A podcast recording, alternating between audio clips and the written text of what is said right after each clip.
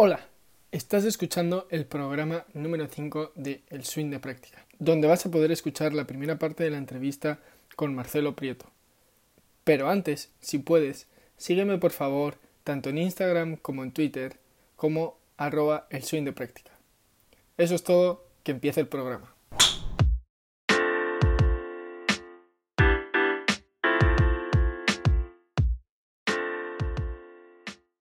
Hola. Bienvenidos al Swing de Práctica. En este programa, cada 15 días, yo, Iñigo Larra, voy a entrevistar a gente relacionada con el golf. Jugadores profesionales, amateurs, jugadores en desarrollo, caddies, personas que trabajan en la industria del golf. En definitiva, gente que de una u otra manera su vida no sería igual sin este deporte. ¿Me acompañas?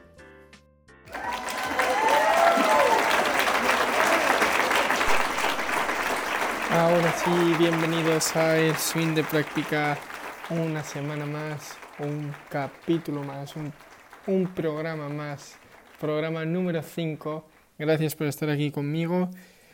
Vamos a ir rápidamente con el repaso de la jornada y me vais a permitir que empiece con el ANWA, con el Augusta National Women's Amateur, que ha ganado en el desempate la japonesa Kajitani, ya que ha terminado empatada con la estadounidense Migliaccio, con un total de +1, ya han tenido que jugar una ronda de desempate, que en el primer hoyo la estadounidense ha fallado con un bogey en el 18 y se ha decantado el ANWA por la japonesa Kajitani. Pero vamos a hablar de nuestras jugadoras.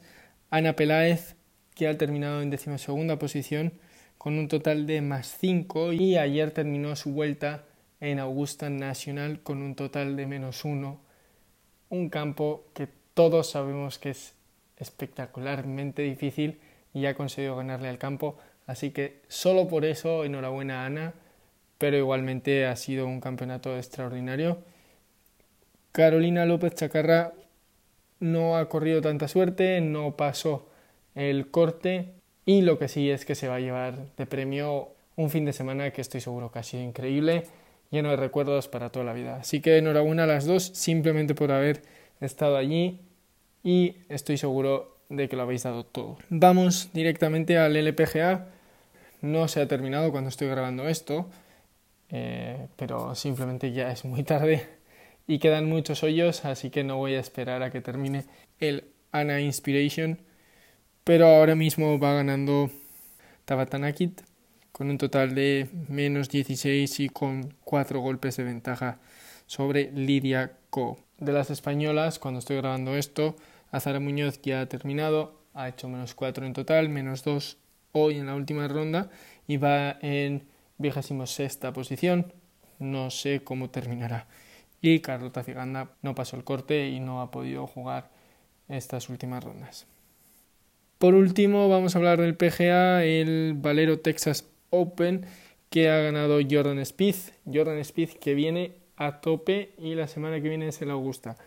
Ha terminado con un total de -18, 2 golpes de ventaja sobre Hoffman. Y entre los nuestros, pues Rafa Cabrera Bello, que ha terminado la última ronda con un -4, gran última ronda de Rafa Cabrera Bello, pero un total de -1 que le deja en la posición 44. Y eso es todo sobre el repaso de la jornada del fin de semana, pero no quiero terminar este repaso rápido sin felicitar a Jon Rahm por el nacimiento de su primer hijo, Soriona Jon. Ya he leído que su madre, que su mamá está muy bien, y desde aquí, la verdad, felicidades a Jon, felicidades a toda la familia Rahm y a los nuevos aitonas, abuelos, Ángela y Edorta.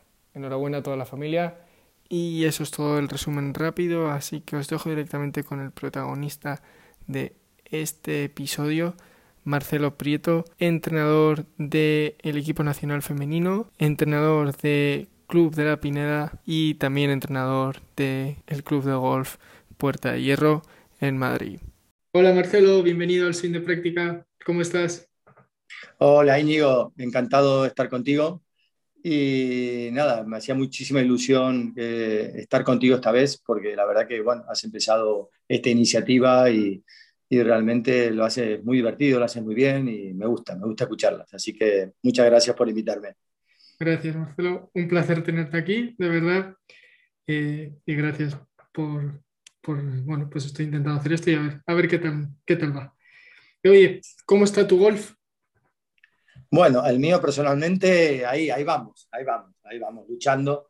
La verdad que, te soy sincero, tampoco tengo tanto tiempo para entrenar, estoy siempre ahí con cosas, como tú sabes, ahí siempre metidos en entrenamientos, en esto, y la verdad que a mí me divierte mucho, bueno, por supuesto que juego, ¿no? Pero me divierte mucho lo que es eso, estudiar mucho golf, ver lo último que sale, estar muy al día de todo, y la verdad que tengo muy poco tiempo libre, pero bueno, en ese tiempo libre que tengo a veces saco unas horitas para poder practicar, porque es importante demostrar a los alumnos lo que se puede hacer, porque si no... Para que te crean. Sí, para que me crean, porque si no dice, vale, muy bien lo que dices, pero después a ver, entonces ahí te meten presión, entonces hay que resolverlo. ¿Y qué tal, cómo has llevado el confinamiento? Porque parece que esto es algo que hay que preguntar, ¿cómo llevas la pandemia también?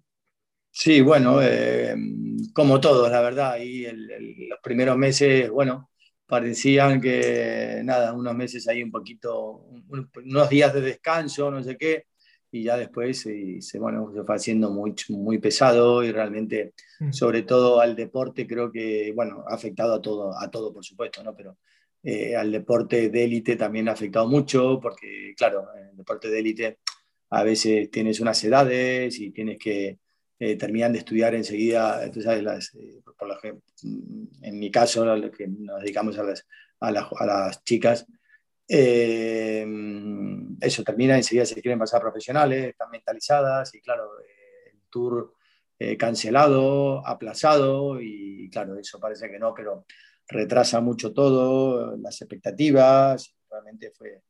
Bueno, está siendo un poco duro, pero ahora estamos viendo un poquito la luz al final del túnel, parece, poco a poco, y bueno, se están reactivando las competiciones, las jugadoras más motivadas, y bien, pero bueno, el confinamiento ahí, lo tenemos que llevar como se pueda. Bueno, de esto al final se sacan muchas cosas, ¿no? Hemos tenido más tiempo para pensar, para hacer otras cosas que al final lo que dices, estábamos todo el rato súper ocupados y ahora que de repente nos han dicho, oye, hay que parar. Parece que... Sí, sin ninguna duda, y también eso, te paras a pensar muchas cosas, a ver cómo... Y la verdad que eso, llevamos un ritmo bestial de todo, de viajes, de todo, y bueno, siempre a veces es bueno parar, reflexionar y a ver cómo continuamos avanzando. Así que bien.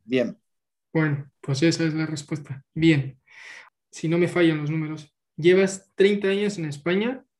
Desde que llegaste a la Pineda para llevar una escuela de niños, después de estar en Estados Unidos un tiempo, cuéntame cómo es la historia de Marcelo antes de llegar a España, cómo surge esta oportunidad y qué te hace dejar lo que tenías y venirte aquí.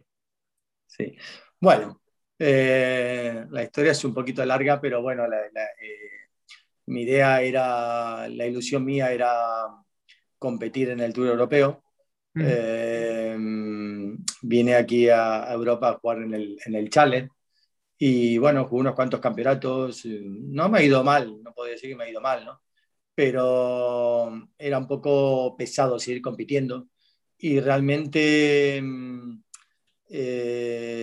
bueno, la verdad fue todo un poco de casualidad, ¿no? Porque justamente estaba... como viviendo en la casa de mi cuñado en Madrid, pero mi cuñado estaba trabajando en la empresa Río Tinto en Huelva, entonces bajando a Huelva en coche, pasamos por Sevilla y justo pasamos por el Club Pineda, dijimos, bueno, vamos a descansar, vamos a ver si damos unas bolas ahí, y bueno, el Club Pineda, tú sabes que es un club bastante cerrado en ese sentido, que no es un club abierto al público, entonces bueno, he tenido que pedir un poco de autorizaciones para poder entrar y justo coincidí con el capitán de campo de ese momento, ¿no? Entonces, bueno, me invitaron a almorzar, a ver qué hacía, después estuve jugando con él unos 9 hoyos y después, bueno, cuando terminamos el día, yo regresaba a Argentina a los 3 días y me han dicho... ¿por qué no te quedas una semana más aquí? ¿No te interesaría quedarte a intentar crear una escuela de niños? Y bueno, en un principio no podía porque, claro, tienes que volver a Argentina para hacer todo legalmente el tema de papeleo y todo. Pero retrasé el viaje una semana y estuve en el club ahí, bueno, hablando y planificando algunas cosas. Y entonces tomé la decisión, bueno, para poder seguir compitiendo en el Challenge o en un futuro en el Tour, lo ideal es estar aquí en Europa, ¿no? Porque de Argentina es complicado. Entonces, bueno, me han ofrecido eso, trabajo, y bueno, empecé ahí, y la verdad que todavía actualmente sigo ahí, ahora comparto también Sevilla con Madrid, estoy también en Puerta de Hierro y en Pineda. Pero realmente hice toda mi vida en la Real Club Pineda y realmente bien. Todo lo que tengo que decir del Club Pineda es agradecer y realmente me han abierto las puertas en todos los sentidos, me han ayudado muchísimo, me han ayudado a crecer, que bueno, por eso actualmente un poco... bueno, puedo decir que soy un poco lo que soy por gracias también al Club Pineda y bueno, y a todo en general, ¿no? Y a todo lo que hago yo también. Siempre he intentado día por día tras día intentar ir mejorando, creciendo. He invertido mucho en mi aprendizaje, en ir a muchos cursos y bueno, eso fue un poco mis inicios, ¿no? Mis inicios en España. Hablando de que te formas mucho, me han dicho que incluso te has visto algún vídeo de física o has leído algún libro o algo para entender no sé qué aspecto del swing o de la bola o no sé qué. Parece una pasada ya esto. ¿Quién te ha dicho eso? Ya me lo tienes que decir. Pero sí, te lo puedes imaginar. A mí me gusta investigar mucho en el sentido de... No sé, por ejemplo, o sea, me gusta profundizar en lo que, no sé, cosas de, por ejemplo, el pad, cómo ven los ojos, ¿no? Entonces, claro, yo como no soy oftalmólogo, ni mucho menos, digo, pero bueno, voy a investigar cómo ven los ojos, y cómo reaccionan los ojos, cómo ven en 3D, en qué afecta eso cuando uno ve una línea recta. O sea, siempre intento relacionar todas las cosas de golf que uno enseña y relacionarlo cómo puede afectar cuando... no sé, quizás una pupila está más desnivelada que la otra, que muchas veces ponemos la posición de la cabeza por un lado para el otro y muchas veces vemos una persona que está como con la cabeza un poco para un lado y decimos, pon bien la cabeza, no, es que como tiene las pupilas un poco como desniveladas, él ve recto de esa manera, ¿no? Entonces, y bueno, y después sí, soy un poco estudioso de todo lo que es lanzamiento, cómo aplicar la fuerza, cómo también realmente ahora mismo ha avanzado muchísimo, ¿no? Con el tema del Trackman, con Foresight, con todas las máquinas que han salido, hay muchísima información y se está avanzando muy rápido en todo, ¿no? Y realmente tienes que estar al día en todo, ¿no? Para primero sacarle el partido a todas esas máquinas y sobre todo saber perfectamente la parte física, cómo puedes optimizar y tener todos esos beneficios para los alumnos. Así que sí, la verdad que si me dices, sí, leo mucho, estudio mucho cosas, no cosas ajenas al golf, pero influyen indirectamente al golf, pero sí, me gusta estudiar mucho de eso, sí. Y se nota que disfrutas el golf con todo lo que estás diciendo. Se ve que te apasiona a lo mejor, no sé si el golf o también te apasiona enseñar. Sí, mira, la verdad que el golf me apasiona muchísimo. O sea, muchas veces cuando nos vamos de vacaciones en familia, nos vamos a la playa unos días, mi mujer se enfada conmigo porque claro, estoy siempre leyendo libros de golf. Dice, ¿por qué no te lees una novela o lees otra cosa? No siempre golf. Y entonces tengo que andar leyendo ahí a escondidas para que si no me regaña, pero es realmente lo que me hace mucha ilusión y sobre todo, no sé, es algo que me apasiona leer todo lo que sea relacionado a lo que enseño en el golf. La verdad que sí. ¿Y en qué momento tuviste claro que o dijiste, bueno, igual se me da bien esto de dar clases? Bueno, no sé, realmente es un proceso largo todo esto, ¿no? Pero realmente parte de lo que puedes aprender, saber, tanto en conferencias, cursos, lo que lees y lo que uno sabe mismo, después es saber transmitir eso, saber transmitirlo de forma simple, ¿no? Ahí está, yo creo que ahí está el kit de un entrenador, ¿no? No demostrar lo que uno sabe, lo que uno ha aprendido, sino intentar lanzar ese mensaje para que el alumno lo capte de forma simple y que lo pueda ejecutar muy rápido, ¿no? Yo creo que ahí está la cosa, ¿no? Y, pero bueno, sí, para poder dar un mensaje simple tienes que intentar entender bastante o haber, bueno, haber leído mucho, haber entendido mucho para poder dar un detallito, ¿no? Porque al final, y sobre todo en el alto rendimiento son detalles, ¿no? No, son pequeños detalles, pero es lo que realmente separa de estar en el montón o estar arriba de todo, ¿no? Ese hilo tan fino que separa quizás una parte técnica, una parte de pensamiento, o vaya a saber, ¿no? Ajá. Y no sé, con esto que estás diciendo, ahora existe el TP1, el TP2, el TP3, que antes pues no existía. Pero no sé si has pensado alguna vez, si crees que hiciese falta, o incluso no sé si has pensado en montar tú una academia de profesores, que me parece a mí que cada uno hace un poco lo que cree. Y bueno, lo que dices tú, pues tú a lo mejor estudias mucho y eres lo que eres por todo el tiempo que le has dedicado. Para lo mejor una academia donde digan, oye, mira, esto es por esto, o esto hay que enseñarlo así, o no enseñarlo así, pero que te enseñen diferentes técnicas y nuevas tecnologías, que me imagino que todos los años sale algo nuevo. No sé si existe ni siquiera algo así. Sí, bueno, realmente no... Uno nunca puede decir que no, ¿no? Al futuro, pero ahora mismo, estoy muy metido con los equipos nacionales, estoy con el programa Neopro, con las jóvenes promesas. Suelo viajar mucho, bueno, bastante por Estados Unidos, intento ayudar a las chicas en los circuitos, darles soporte en los circuitos. Después estamos, este año hemos tenido una iniciativa dentro de la Real Federación Española de intentar, por lo menos una vez por semana, que vayan pasando grupos de jugadoras profesionales para trabajar con sus entrenadores. Y nosotros desde la federación aportarles ideas, aportarles nuevos entrenamientos o valorar un poco el trabajo que están haciendo. Bueno, es crear como una pequeña familia, pero, o grande familia, como lo queramos llamar, para que el objetivo final se cumpla, que la jugadora llegue arriba. Y eso es lo que estamos intentando. Ahora mismo yo no me he puesto a pensar de montar nada. Ahora mismo sería para mí algo bastante... Sería duro dejar la alta competición o los equipos nacionales, porque realmente disfruto mucho con eso. Llevo muchos años y no sé, lo que me llena muchísimo, lo que me apasiona ahora es...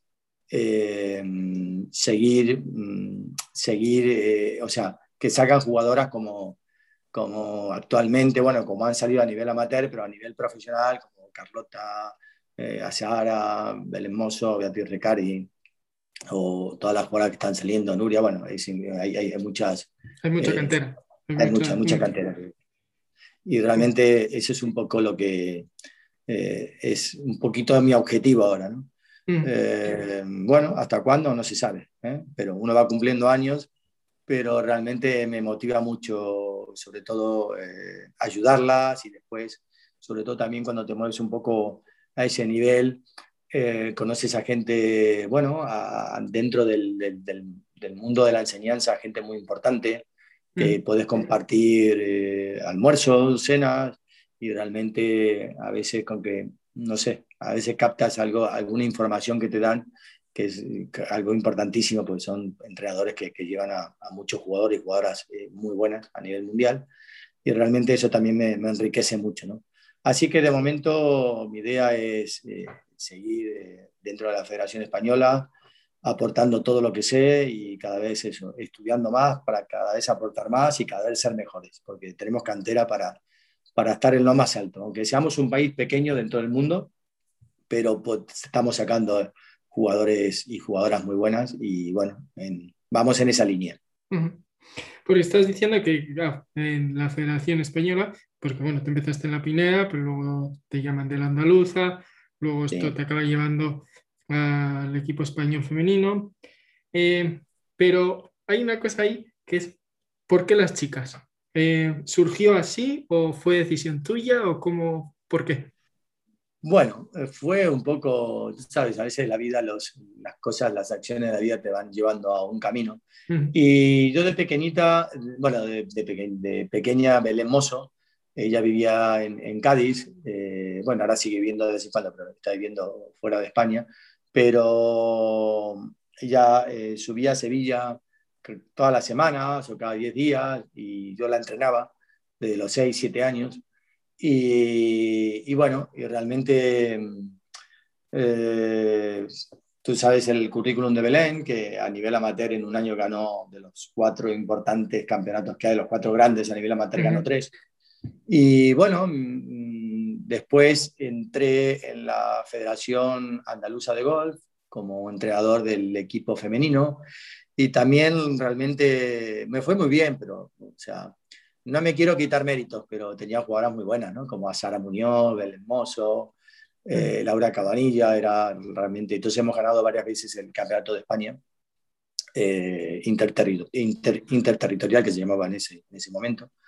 Y bueno, y al final, después me han ofrecido estar en la Federación Española como ayudante de Pepito Gallardo, también estaba Marta Figueras Dotti, y realmente, bueno, para mí fue un honor, realmente al lado de Pepito, que para descanse realmente he aprendido un montón, he aprendido muchísimo, era una persona que era un libro abierto, y no sé, él tenía mucho feeling conmigo, se lo pasaba bien. Y realmente me aportaba muchísimo, me aportaba mucho y bueno, he viajado a algunos europeos conjuntamente con él. Siempre recuerdo el primero en Castelconturbia que fuimos y fui al primer europeo con él y bueno, lo ganamos, que lo teníamos prácticamente perdido ese, pero lo hemos ganado y él eso, cada almuerzo, cada cena, siempre hablaba de cosas y me aportaba muchísimo, ¿no? Y con él he aprendido mucho. Yo me siento muy reflejado un poco en su enseñanza, ¿no? Y bueno, con Marta Figueras también he aprendido muchísimo y todo, ¿no? Todos aprendemos de todos, ¿no? Eso es lo que tenemos también dentro de la federación, ¿no? Somos un grupo grande y compartimos todas esas ideas y bueno, todo lo que va saliendo lo intentamos compartir para ir mejorando el golf español, ¿no? Me gusta que todo lo que cuentas parece que te da casi envidia, que todo lo disfrutas, que todo parece que bueno, estás muy agradecido por todo lo que te ha pasado y oye, da gusto escuchar eso, la verdad. Y por lo que dices, al final casi la vida te llevó hacia el tema de las chicas y no sé si serán cosas de la vida, pero ahora también tienes 2 niñas, ¿no? Bueno, niñas o ya sí, no tanto... Sí, tengo. Sí, sí, tengo 2 niñas, una de 20 y otra de 22. Sí, sí, sí. Bueno, ya no tan niñas, pero mira, oye, no sé si será la vida, pero pues parece que todo iba encaminado hacia allí. Pero hablando de las niñas también, no sé qué tiene Marcelo para que seas tan querido. O sea, realmente aquí en mi casa, en la casa siempre la opinión de Marcelo o lo que había corregido Marce era muy importante. Pero es que además tengo la sensación de que todas te tienen mucho cariño. No sé cuál es el secreto. Sí, la verdad no sé cuál es el secreto. No sé, realmente yo tengo un feedback de las chicas como muy bueno, como que siempre... están llamando, enviando WhatsApp para recibir consejos, o mandan swings, o esto, o les alegra mucho cuando voy a una competición, y realmente por eso a mí también eso me motiva muchísimo, ¿no? Me motiva mucho en el sentido que recibo ese feedback positivo, Entonces, realmente, bueno, tanto los equipos nacionales, a nivel profesional, y bueno, no sé qué decirte, no sé realmente por qué, pero bueno, y sobre todo en vuestro caso, con Ainhoa siempre he tenido un feeling muy especial porque ha sido una jugadora, no sé, muy especial, muy... lo tenía siempre muy claro cuando competíamos, cuando era, o sea, cuando la sacabas en un match, en un europeo, como que digo, es muy raro que pierda, o sea, ¿por qué? No sé, pero es como esas jugadoras que, bueno, o sea, si le ganan a Ainhoa es porque la otra jugadora ha hecho miles de birdies, si no va a ser muy difícil ganarle. Sí, Ainhoa jugando bien. Siempre ha sido buena en match play, sobre todo. Sí, no sé por qué. Sí, ha sido buena en todo, pero match play era una garra que decía, bueno, no sé, jugando da igual, que le pegue bien, que le pegue mal, da igual. O sea, salía y, ¿sabes? Jugadoras como que no tenían... Después hay otro tipo de jugadoras que a veces para poder ganar necesitan tener ese feeling de jugar bien, ¿no? Uh-huh. Pero Ainhoa no, Ainhoa siempre fue un poco especial en ese sentido, ¿no? Era siempre como... Bueno, es que Ainhoa lo que es que no le gusta perder a nada. O sea, no le gusta perder ni cuando estamos jugando a, ¿cómo se dice? A la canica. Bueno, a las canicas, a las cartas, a lo que sea. Todo tiene que ganar. Es súper competitiva. Y se enfada, además, por perder a cartas. Lo llevan mal. Sí. Siempre ha sido pero bueno, no sé realmente. Yo cada vez estoy más a gusto. Trabajando con las chicas, pues también el golf femenino es un poquito diferente al masculino, no a nivel técnico, pero sí al nivel de lanzamientos, de velocidades, hay que conocer muy bien que las chicas tienen menos velocidad que los chicos en general, entonces también cambian los ángulos de lanzamiento, cambian, por eso hay que estudiar bastante, sobre todo... todo el tema de lanzamientos a ciertas velocidades, ¿no? Entonces, bueno, me he ido especializando bastante en el tema femenino y bueno, cada vez estudio más eso, pero sobre todo a nivel técnico lo que se estudia eso, lo que acabo de decir, ¿no? Más temas de lanzamiento, velocidades, todo eso que varía mucho a la hora del golf profesional masculino que al femenino. Pues también... quizás a veces, en general, la personalidad, a veces las chicas son más ordenadas en el... pero claro, a veces ese orden, a veces también a algunas jugadoras les cuesta ser como más agresivas en el campo, pero bueno, no hay que generalizar, ¿no? Pero el golf femenino hay que estudiarlo bien y el que es entrenador del masculino también, por supuesto, que tiene sus cosas, ¿no? Pero bueno, ya llevo muchos años con las chicas y realmente las sé llevar y ellas me saben llevar a mí también, que yo parezco aquí, sí, bien tranquilo, pero después a veces entrenando no somos tan tranquilos, que somos... Estaba hablando ayer con Ainhoa de ti y estaba acordándose de que en algún British, creo que dijo British, pero no estoy seguro. Pero algún campeonato que le habías dicho hasta que no pegues una bola al draw, no sales, y que llegó 3 minutos antes del tee porque no le conseguía pegar y dice, que no salgo. Eso fue en Portugal. Eso fue en Portugal. En el Internacional de Portugal, ahí en Lisboa, que estuvimos jugando. Y nada, yo ahora no me acuerdo exactamente cómo fue, pero me decía... No sé, es que no me acuerdo cómo fue, pero sí, algo de eso, como que no podía cerrar la bola y digo, pero vamos a ver, si a tu nivel, ¿cómo no vas a poder cerrar una bola? O sea bueno, no, pero salgo en media hora, da igual, o sea, sigue aquí, si no juega, digo, da igual. O sea, yo metiéndole un poco ahí de presión y dice, pero me faltan 10 minutos, da igual, sigue, sí, vamos a arreglarlo. Y bueno... y fue así, después creo que jugó y jugó muy bien ese día. No sé si eso no me ha dicho si luego salió bien lo que le corregiste. Sí. Solo me ha dicho que casi le da un infarto porque no llegaba. Sí, me decía, faltan 8 minutos, da igual, aquí te quedas, sigue. Así que cuanto antes cierres un poquito la bola, antes tirás al tiro.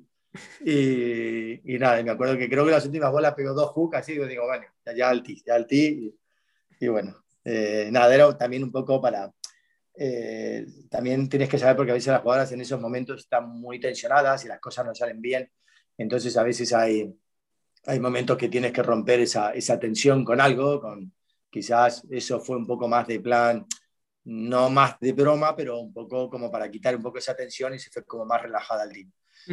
Nosotros también, aparte de entrenadores, tenemos que ser un poco de coaching, de todo, y ver un poco, no solo manejar la parte técnica, manejar un poco todo, ¿no? Y sobre todo en los equipos, Íñigo, cada jugadora es un mundo diferente, ¿no?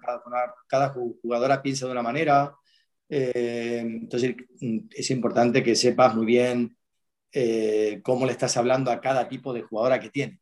Hay jugadoras que son técnicas, otras que no son tan técnicas, otras que les gusta entrenar 2 horas antes de salir, otra que le gusta entrenar media hora. Entonces, claro, se genera una programación, pero después te tienes que adaptar en base a lo que le vaya bien a cada jugadora. Pero en ese momento fue para quitarle un poquito de tensión a Ainhoa y le fue bien, no fue bien. Eso es todo, hasta aquí la primera parte de la entrevista con Marcelo Prieto. La verdad es que ha sido una entrevista que ha quedado un poco larga, pero no he querido cortar nada porque todo lo que nos dice Marcelo es súper interesante, me lo he pasado genial durante esta entrevista. De verdad, todo lo que cuenta Marcelo es de coger papel y boli y apuntar. Entonces, lo que he decidido es que en vez de subir el siguiente capítulo dentro de 2 semanas, tendremos un capítulo la semana que viene con la segunda parte de la entrevista. Nos contará Marcelo en esta segunda parte cosas sobre Azahara, sobre Estados Unidos y bastantes más cosas que de verdad son muy interesantes y no os podéis perder. Y también voy a aprovechar porque la semana que viene teóricamente no toca programa, pero es el Augusta y pues necesito hacer un programa. Entonces la semana que viene tendremos esa segunda parte, queda más o menos la mitad. Hablaré al principio un resumen rapidísimo sobre Augusta National y os dejo con la segunda parte de la entrevista. Y también, pues lo que he dicho antes, por favor, seguidme si queréis, tanto en Instagram como en Twitter. Y para los que no sepáis, en Instagram suelo subir un vídeo súper cortito, una story de 15 segundos en el que hago un resumen rapidísimo de la jornada. Entonces, la semana que viene habrá stories del máster en el que contaré rapidísimo, si alguien se ha perdido, espero que ninguno os lo perdáis, la jornada de Augusta. Eso es todo, nada más. Os espero la semana que viene aquí en el Swing de Práctica con la segunda parte de la entrevista, Marcelo. Y esta vez me vais a permitir despedir el programa diciendo au para Real. Agur.